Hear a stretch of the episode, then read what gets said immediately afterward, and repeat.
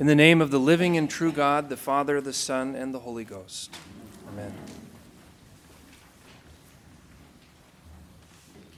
To the astute listener, you will have observed that there are two gospel readings on Palm Sunday, which of course means that there are two sermons.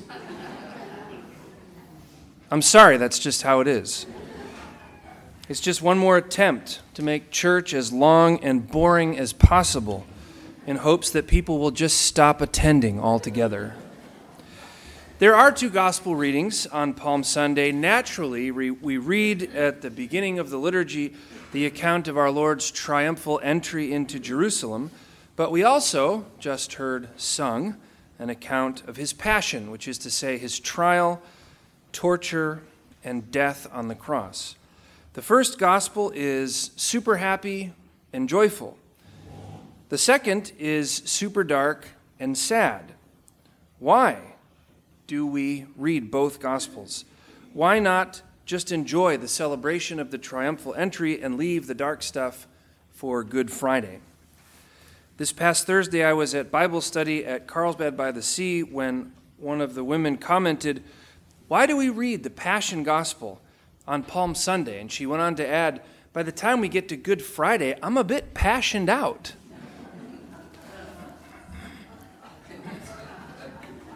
I did a bit of research. Turns out the ancient custom, this is true, the original liturgical practice was to read Matthew's Passion Gospel on Palm Sunday, as we've just done, Mark's Passion Gospel on Holy Tuesday, Luke's Passion Gospel on Holy Wednesday, and of course, St. John's Passion on Good Friday. All four Passion Gospels in one Holy Week. That makes two seem not so bad, doesn't it? We don't even go to church on Holy Tuesday or Holy Wednesday. Why these two very different readings on Palm Sunday? A closer look reveals that they are, in fact, deeply connected. Our Lord's triumphal entry into the holy city, into Jerusalem, is the fulfillment of a long awaited messianic promise and prophecy. The prophet Zechariah had written ages before Jesus' entry into Jerusalem Rejoice greatly, O daughter of Zion. Shout aloud, O daughter of Jerusalem. Lo, your king comes to you. Triumphant and victorious is he. Humble and riding on an ass, on a colt the foal of an ass. When our Lord rides into Jerusalem on the donkey, this messianic prophecy is fulfilled. And there is no doubt in the minds of the crowd that Jesus is this long anticipated Messiah. And they are not just cheering for the Messiah they're also cheering for what they know and believe that he has come to do. They believe that this triumph and this victory that Zechariah spoke of is at hand. What they do not understand is how our Lord will accomplish this triumph and this victory. Generations of Jews had awaited the Messiah. And by Jesus' day, the idea of the Messiah had evolved and transformed into that of a political savior, someone who would deliver the people from Roman control, their Roman occupiers, and reestablish David's kingdom. And they believed that the Messiah had great power power to fight, power to destroy, power to free the people power to save. And so they shout in the streets, Hosanna, which means save, we pray. It comes from the psalmist, Psalm 118, which is also a psalm associated with the coming of the Messiah. Hosanna, Lord, Hosanna, or Lord, save us now.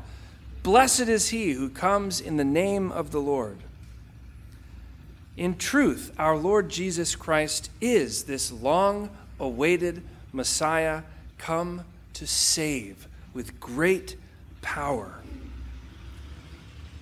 But the people cheering for him that day did not understand who the real enemy was or the nature of God's saving power. The Messiah had come not to battle the Romans, but to fight and destroy Satan and all the forces of wickedness that rebel against God. He had come to free the people from their sin. He had come to save them, not from Rome, but from death. And the power needed to do this is far greater than any earthly power. In hindsight, the donkey is the giveaway. The giveaway that the kingdom and the power and the glory of God are established through humility and peace. That's what the symbol of the donkey means. Like the crowd in Jerusalem that day, our world continues to see power in terms of force, acquisition, dominance, violence. And indeed, the church throughout the ages has herself fallen prey to a broken and worldly understanding of power. Indeed, it is from this weak minded, earthbound understanding of power to which we are enslaved, which our Lord has come to save us from. This is why we read the Passion Gospel on Palm Sunday, because the Passion Gospel unlocks the cosmic truth hidden in our Lord's triumphal entry into the holy city. The kingdom of God, the power of God, the glory of God, all these things that the crowd is cheering for that day, they are fully revealed on the cross. For three years during his earthly ministry, our Lord, whenever he performs miracles, he always says, Shh, don't tell anyone. He heals someone, he's like, Shh, quiet, don't say anything, just shh. But not on this day. Today, he prepares for this event. For on Palm Sunday, he's like, okay, boys, let's do this. We're going to go into town. Somebody get the donkey. We're going to make a scene in this holy city. Why? Why now? Why all the attention? Why direct the focus on himself? Because it's time to reveal the kingdom and the power and the glory of God it's time for the cross. 20th century Orthodox priest and theologian Alexander Schmemann writes We know that the king whom the Jews acclaimed on Palm Sunday and whom we acclaim today, we know that he is on his way to Golgotha, to the cross, and to the grave. We know that this short triumph is but the prologue of his sacrifice. And the branches in our hands signify our readiness and willingness to follow him on this sacrificial way. They signify our acceptance of sacrifice and self denial as the only royal way to the kingdom. The cross reveals to the world that the kingdom of God and the power of God and the glory of God are not about self preservation but self sacrifice. They are not about self defense, but self offering. They are not about selfishness, but selflessness.